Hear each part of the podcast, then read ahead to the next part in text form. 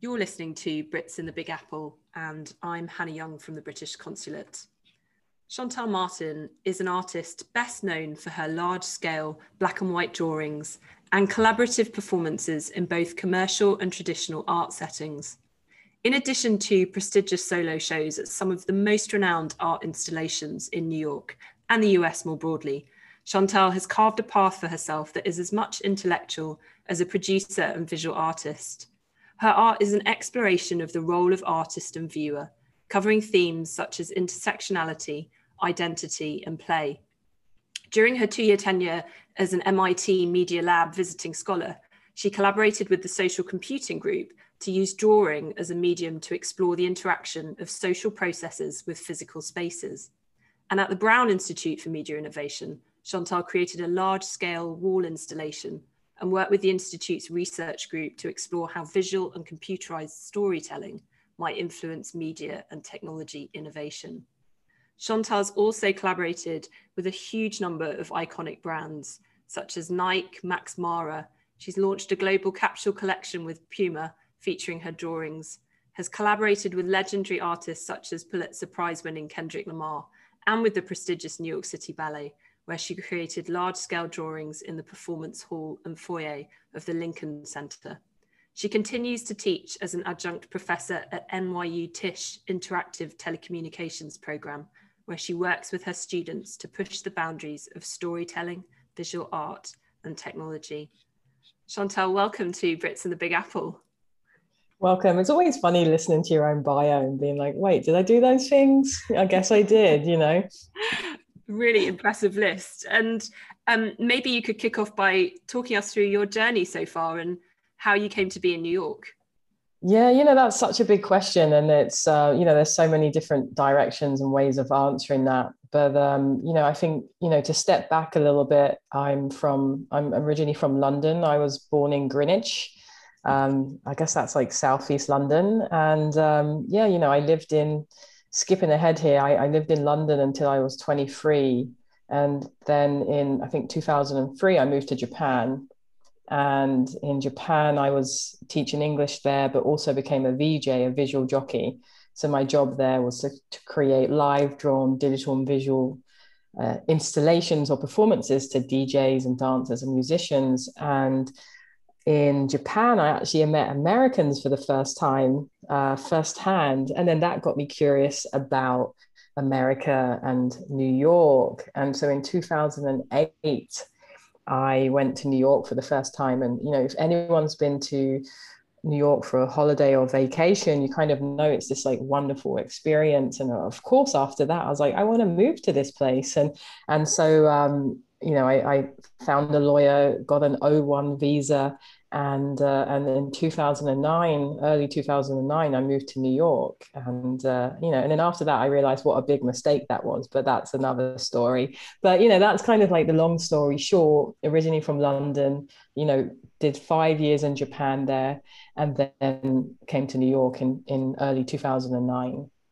Wow. And tell us a bit more about your time in Japan and, and maybe describe what a visual jockey does in a bit more detail, because it sounds fascinating.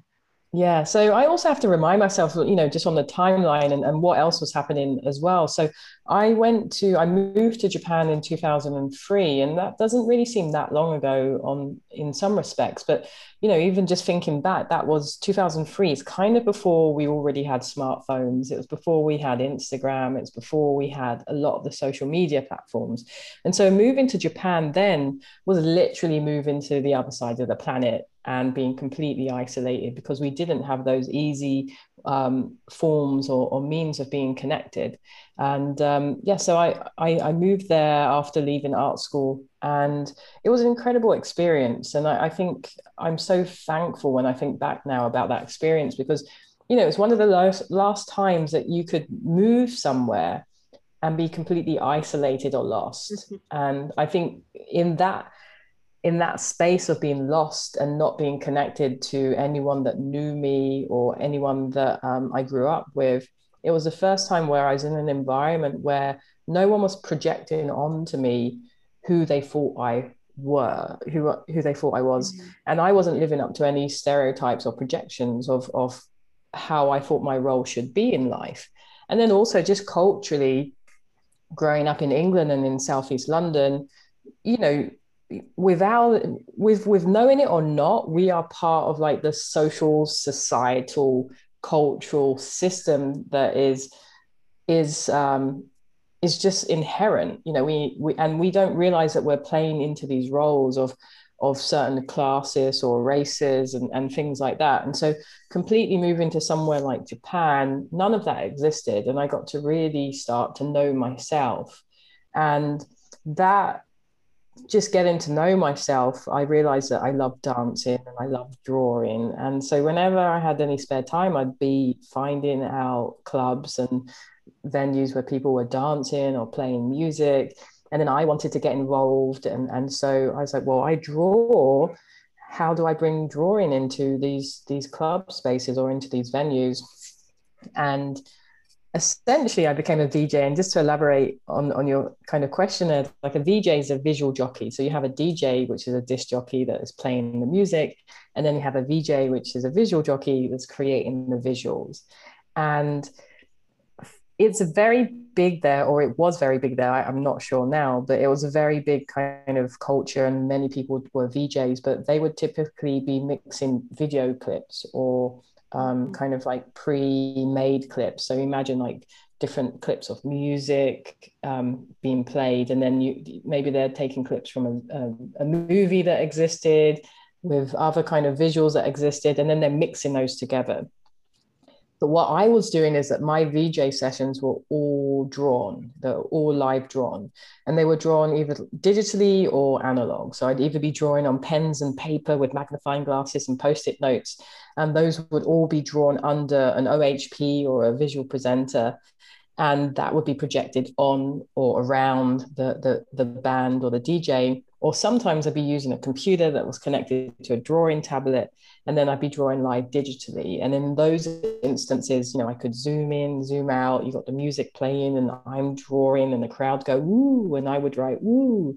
And, you know, I think what I really loved about that time is that the other type of visuals or VJing that I saw predominantly, it felt like it was the background, you know, it wasn't very present. It, it didn't have this sense of connection with the audience and the people dancing on the dance floor or watching these kind of um, avant-garde music experiences. But as soon as you create drawing in those live experiences, there's an instant connection. You know, it's happening in real time. It's an experience that we're all having at that moment. And I can respond to the crowd and respond to the music.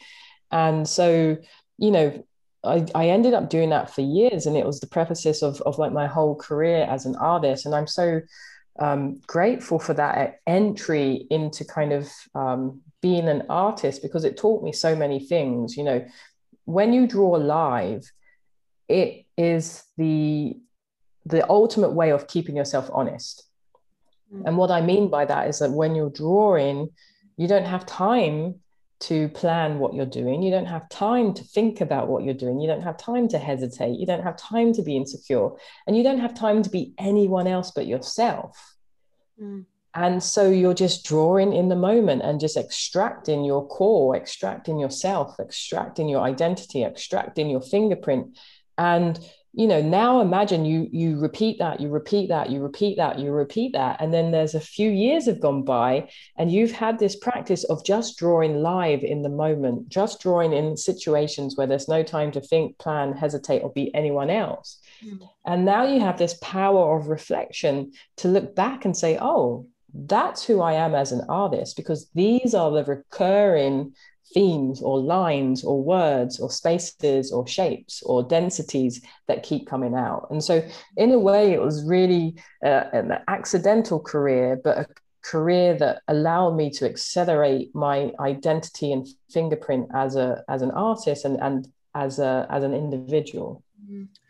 Wow. I mean, it sounds like an incredibly unique experience. And, you know, just listening to you talk about how you can be expressive in the moment, and, you know, that kind of organic bridge between art and dancing and technology. Um, I mean, do you, do you see yourself as an artist, or do you see yourself more as a an entrepreneur, or, you know, a, a, yeah. how do you how do you visualize what you do? It's a good question. I, I, I like to call myself an artist in a way, because I feel like that's a very broad bucket. You know, being an artist can mean many, many different things. But when I really look at it, I am essentially an, an entrepreneur. I am a creative. I am someone that's always trying to make something from nothing. I am someone that's trying to build something that's bigger than myself, um, without knowing what that is. And, and so unlike a lot of career paths, there is no real model that is laid out before me. I've not seen, or I've looked for models or paths or examples of someone that is trying to do what I've done or has done what I've done and, and taken that somewhere. And, you know, for me, there isn't something clear out there. And so I'm, I'm, I'm almost like this ship that's sailing in the night, that's been reactive to these different opportunities that have come across my, my path in, in, in over the years. Um, and then just, you know, just trying to figure out where I'm going. But I think ultimately, you know, artists is the biggest bucket. And so I think, you know, as creative people, we don't want to restrict ourselves or put ourselves in boxes. Um, and, you know, because the whole point of being creative is that you break those barriers and you break out of those boxes, and um, and you create things, you invent things, you, you label things in new ways. And, and so, you know, I think the way that we see ourselves is also important to kind of expand that as, as much as we can. Something I love about your art is the way that you interact with your audiences, as you're saying, you know, from your time in Japan. And I wonder if you can tell me a little bit more about, you know, what, what does that kind of connection between the audience mean for you? Is that a seminal yeah. part of your art? And, and what do you get from it, as well as yeah. what you give to it? And, you know, I, I mentioned earlier that there's this power of reflection. When you've worked a lot, then you have that, that um, you know, luxury to look back and see what are the recurring themes. And, and interacting with an audience is definitely something that's always been recurring within the work that I'm doing, regardless of the medium and regardless of the industry. You know, starting as a V J, just instinctively, it just felt important to connect with the people that were there and present. And it, and it felt important to create an experience. And, you know, I was a lot younger at the time, but a lot of the, you know, that, that five years of working as a V J, I, I hardly have any documentation of it, because my mindset at that time was that if I start to try and record this or capture this, then I become precious over the result.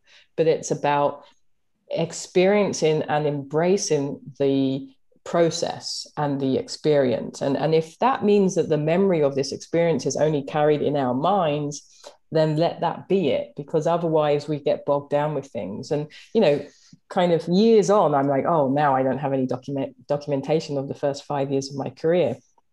But I did, and I do feel like that experience is really important. Um, and then also kind of now working in different ways, it's still important to involve the audience, because I think art, it's something, you know, art in many ways has become like a bit of a dirty word, you know, and, and what I mean by that is that there's like the art world and the art market and this kind of whole elitist thing and exclusivity thing.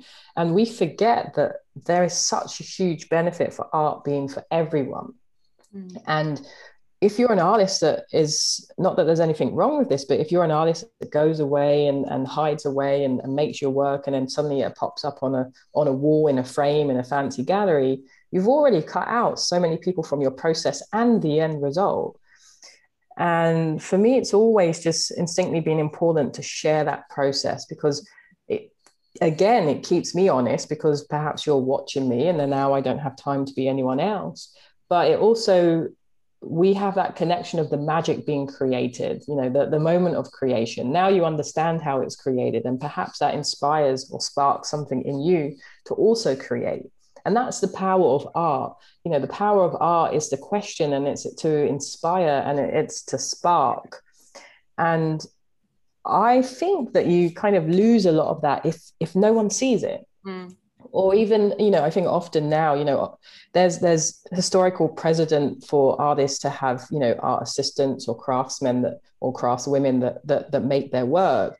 But I think now that, you know, there's a lot of artists that work at a really high level that that don't actually make their work, and they have assistants make it. And you know, like I said, there's a precedent to that, but I feel like right now they hide it a lot more than than they used to. And and and so I think that even there is a benefit from not hiding that. There's a benefit for saying, hey, we are, I'm an artist and these are my assistants or my craftsmen and women, and we make this work together. And and and I think there's much more benefit to showcase that, and you don't lose any of the magic. Mm. And I think there's often a lot of fear kind of, you know, tied up into exposing how work is made or inviting people into the process. Mm. And um, and even just simply some of my larger murals, you know, I'd, I'd be at an event or, um, you know, working on a commission, and, and sometimes I turn around, and if there's people watching me, I just say, hey, what's your name? They tell me their name, and then, then I might write it in the wall.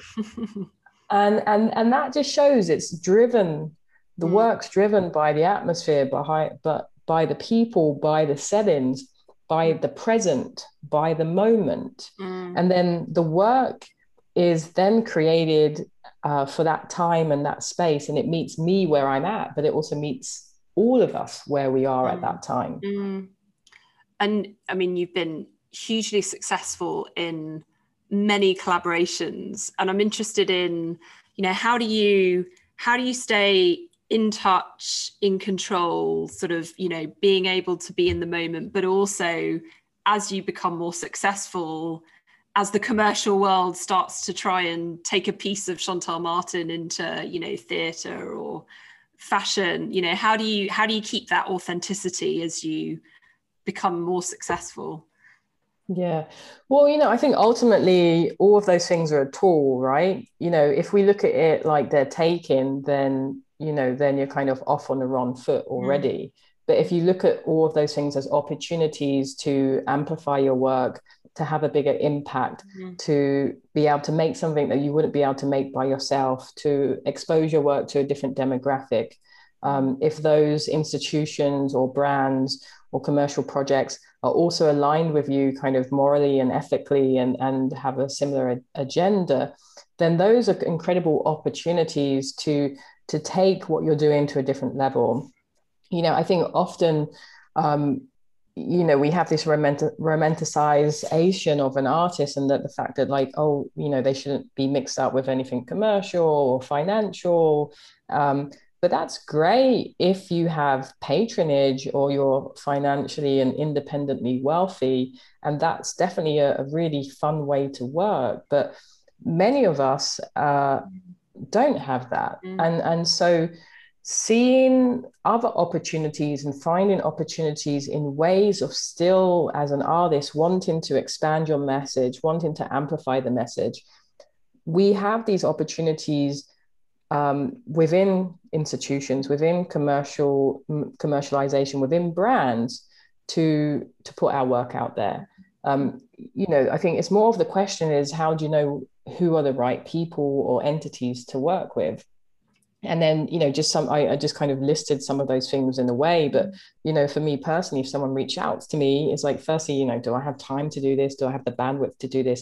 Is it something I would be excited about? Am I, do I find this challenging ethically and morally? Do they align?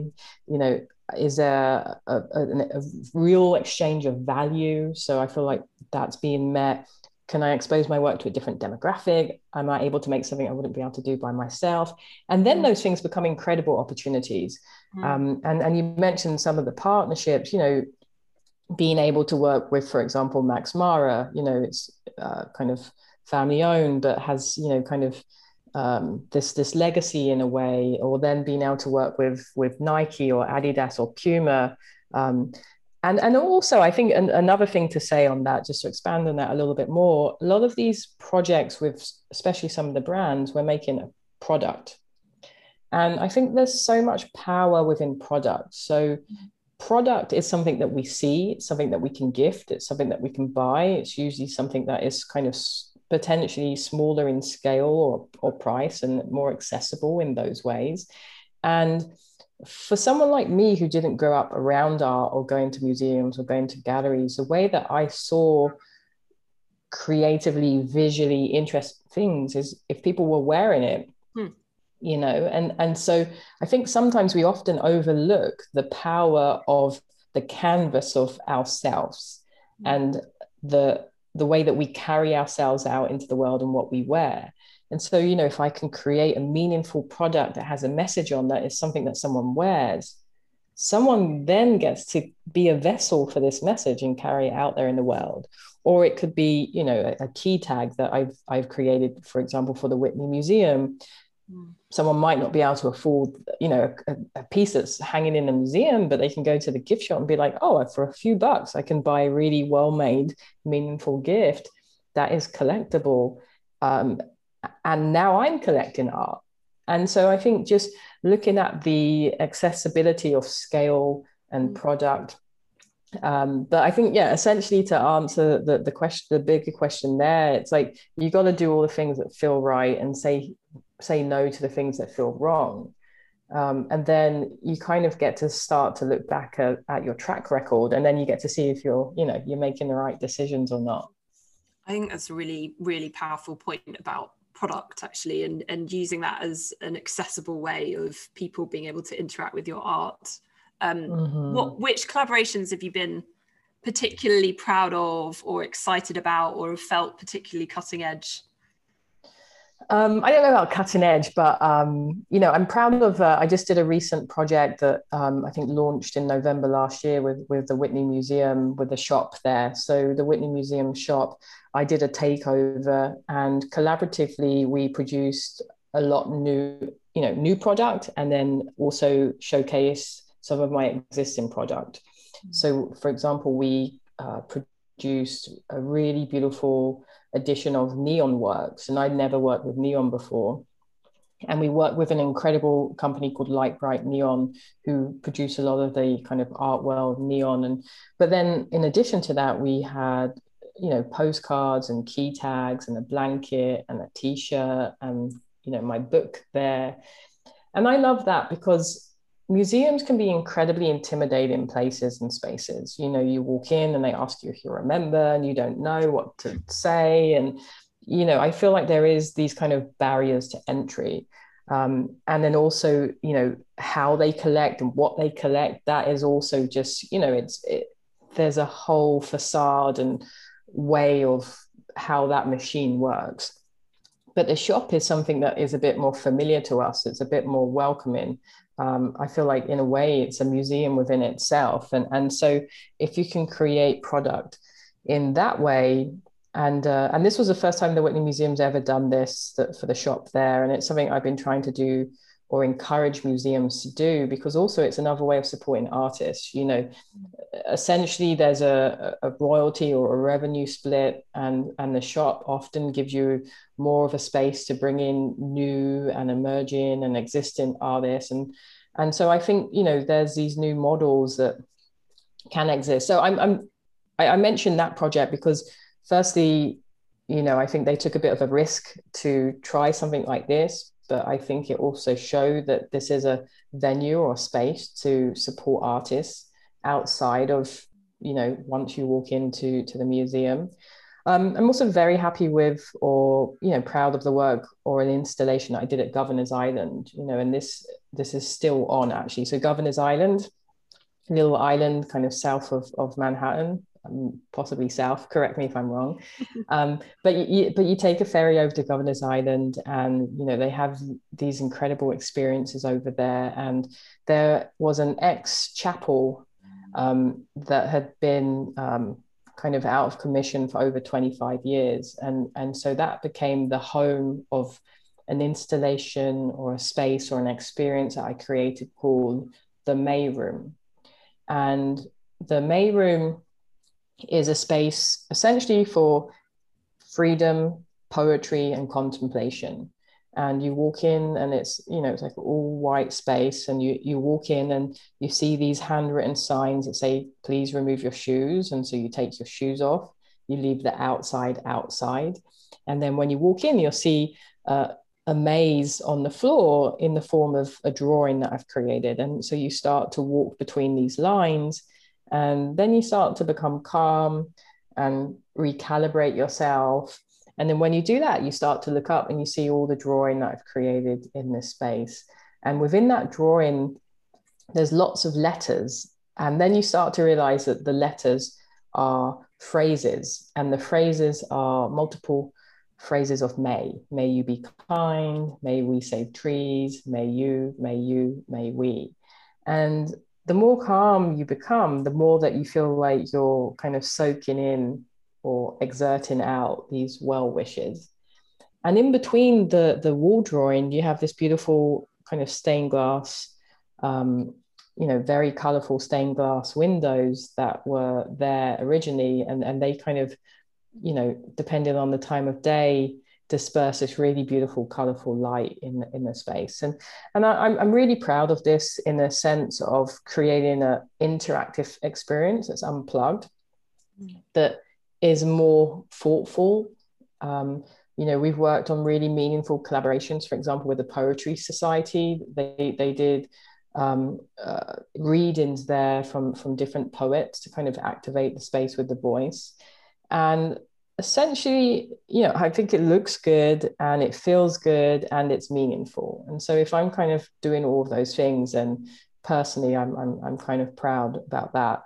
Um, and, you know, there's lots of things I could mention, but I think lastly, I just had my first museum retrospective show at the New Britain Museum of American Art, which is one of the oldest museums in the country.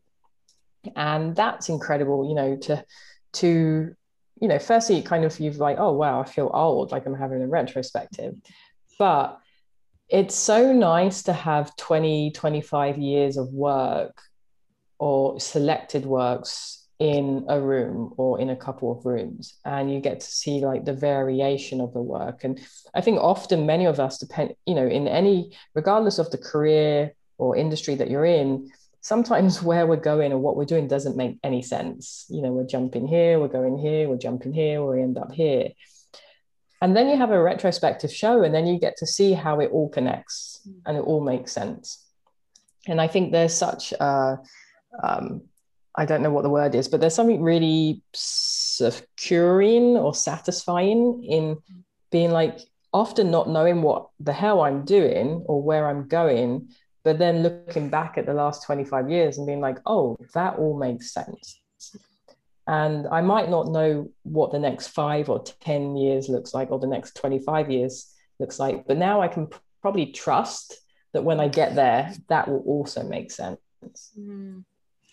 Gosh, that's um, really profound and um, helpful for people who feel like they have to always know what the next step looks like, that actually yeah. you can just live in the moment. And I should also make a plug for the May Room, which is the most incredible experience. And well, as you know, um, my seven-year-old daughter was totally captivated by it with her school, and uh, then went on to create her own art in the style of Chantal Martin.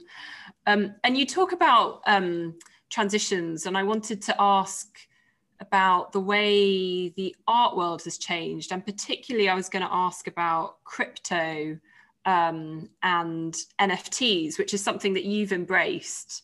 And I wanted to find out a little bit more about, you know, why you went down that route and what that means, and how that, you know, how does that sort of um, amplify your your your work? Yeah. Well, firstly, let's acknowledge that your, you know, your daughter has been enjoying my work and then creating her own work, because like that always blows my mind. You know, there's, there's hundreds of kids learning about my work in schools and, you know, doing Chantal Martin workshops, which is crazy, you know. Um, and so this is a, a young generation that will grow up having known or experienced or, you know, worked through workshop through my work. And, and, and so I don't even know even how to explain how that feels or what that means, but you know, it, it, I find that incredible. So I think that, you know, is amplification or kind of legacy, or, you know, and the fact that I'm a living artist and I exist and they can go on and find my YouTube and, you know, explore more and find out more, I think that's incredible. Um, And, you know, so then to jump from that into N F Ts, like, you know, I feel like those people are the future. Mm. Uh, N F Ts is, um, you know, it's something, or crypto. I've always been interested in technology, you know, as I said, kind of starting my career as a V J, you know, working with mixers and high tech and low tech, and and then, um, you know, coming to America and very early on collaborating with friends um, who work with code. And, you know, I still, to the, to this day, I have a number of friends, and, and we have worked on a lot of kind of drawing and code projects over the years. Um, you know, I kind of early on tried out, um, you know, V R and A R. And I think the last kind of earlier in my career, the first ten years of my career, I was alpha and beta testing a lot of kind of new drawing top um, technology and software. And so I've always been interested in, in technology, you know, also being at M I T or I T P. Um, so it's always kind of been uh, a part of my curiosity and interest and collaborative projects. Um, N F Ts is interesting in the sense that, you know, for me, I think it was almost like a perfect storm of, you know, we we spent almost a year at home.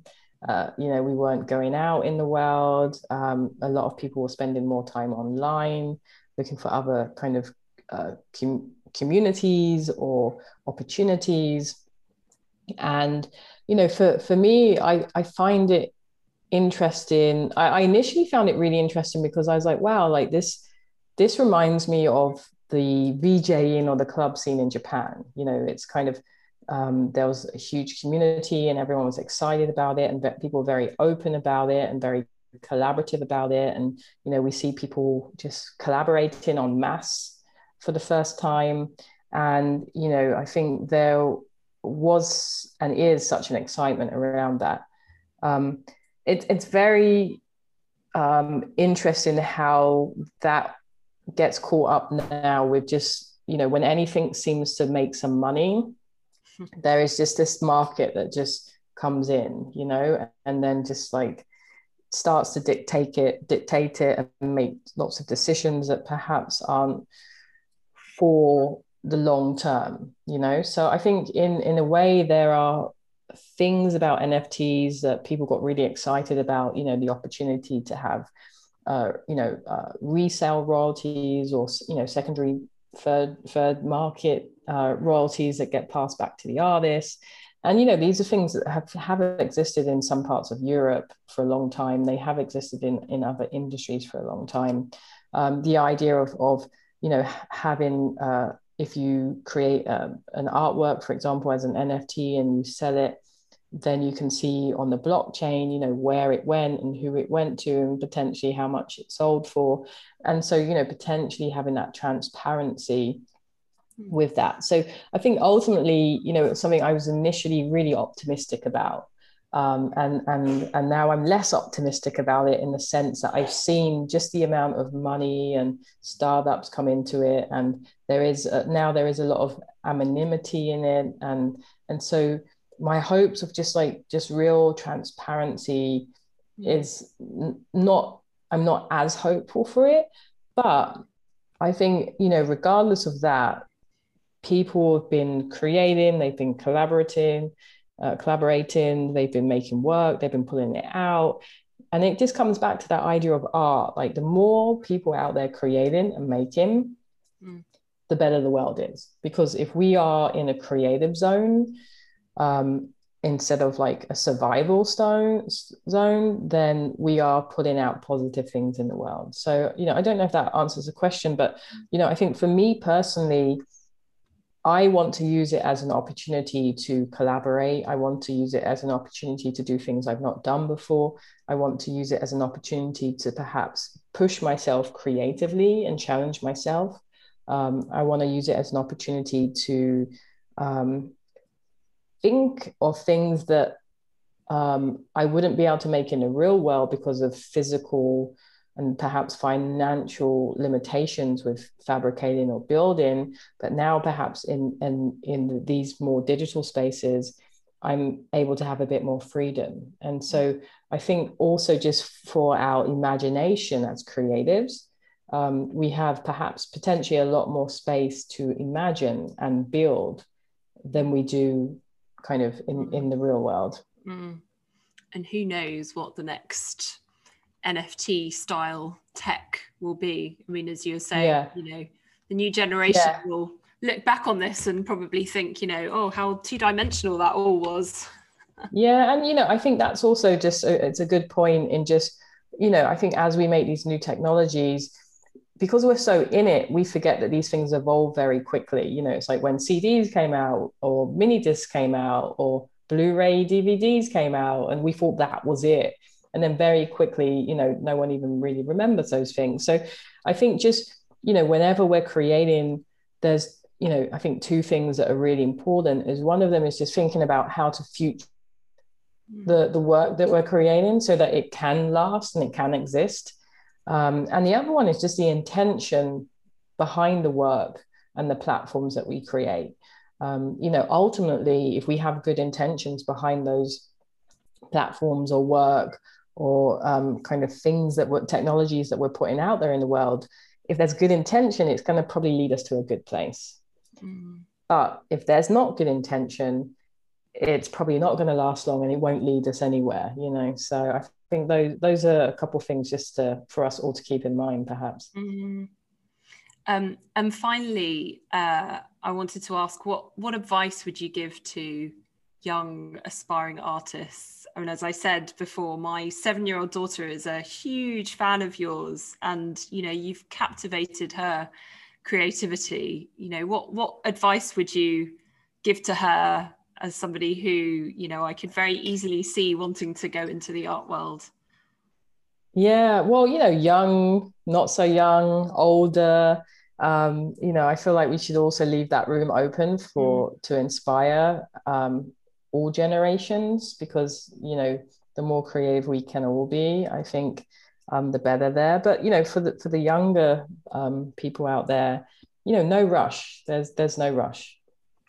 I think The, there's a challenge now of you can go on social media and see all the options of what you could imagine you could be, or what you couldn't even imagine you could be. You know, the options are there, and we see people doing it. And I think that creates this sense of fear in, in younger people that they're not doing things fast enough, or they're not being successful enough, or people are already doing it really, really well, so why should they even begin? And so firstly, I would say be patient. Um, and, and secondly, I would just say, just put one foot in front of the other and see where it takes you. You know, put one foot in front of the other, kind of trust yourself, have good intentions, and see where it takes you. Um, if you're a little bit older and, and um, you know, you're trying to maybe change careers or, you know, try to, to go down this art path, I would say that, you know, don't play the if game. And and what I mean by that is, you know, well, if I had money, and if I had collectors, and if I had a gallery, or if I had a bigger following, or if I had this. And it's like, no, what, what do you have? Okay. What do you have? And start there. And, and, you know, when you kind of do an audit of what you have and whom you have, you probably have a lot more than you realize. And and then you can create your own opportunities there. Hey, like, I'm just starting out. I don't have a gallery. I don't have this, but I have my bedroom. Like, I have, my friend has a nice space, and, you know, maybe I can create some works and do a showcase, like do a virtual showcase, or invite the family around. And next time they invite, I invite my family and they invite their friends, and, you know, like very grassroots, you know, you're, you're building. Because the last thing you want to do is kind of just like jump ahead, and then you've done yourself a disservice because you haven't allowed yourself to have that growth and that experience. Mm-hmm. Mm. Being in the moment, being content rather than always looking for something else. Um, thank you. And thank you um, so much for talking to us. It's been an absolute privilege. I love the authenticity and the accessibility of your art, and as I say, you've got huge fans here in the young household, so um, thank you very much, and thank you for coming on Brits in the Big Apple.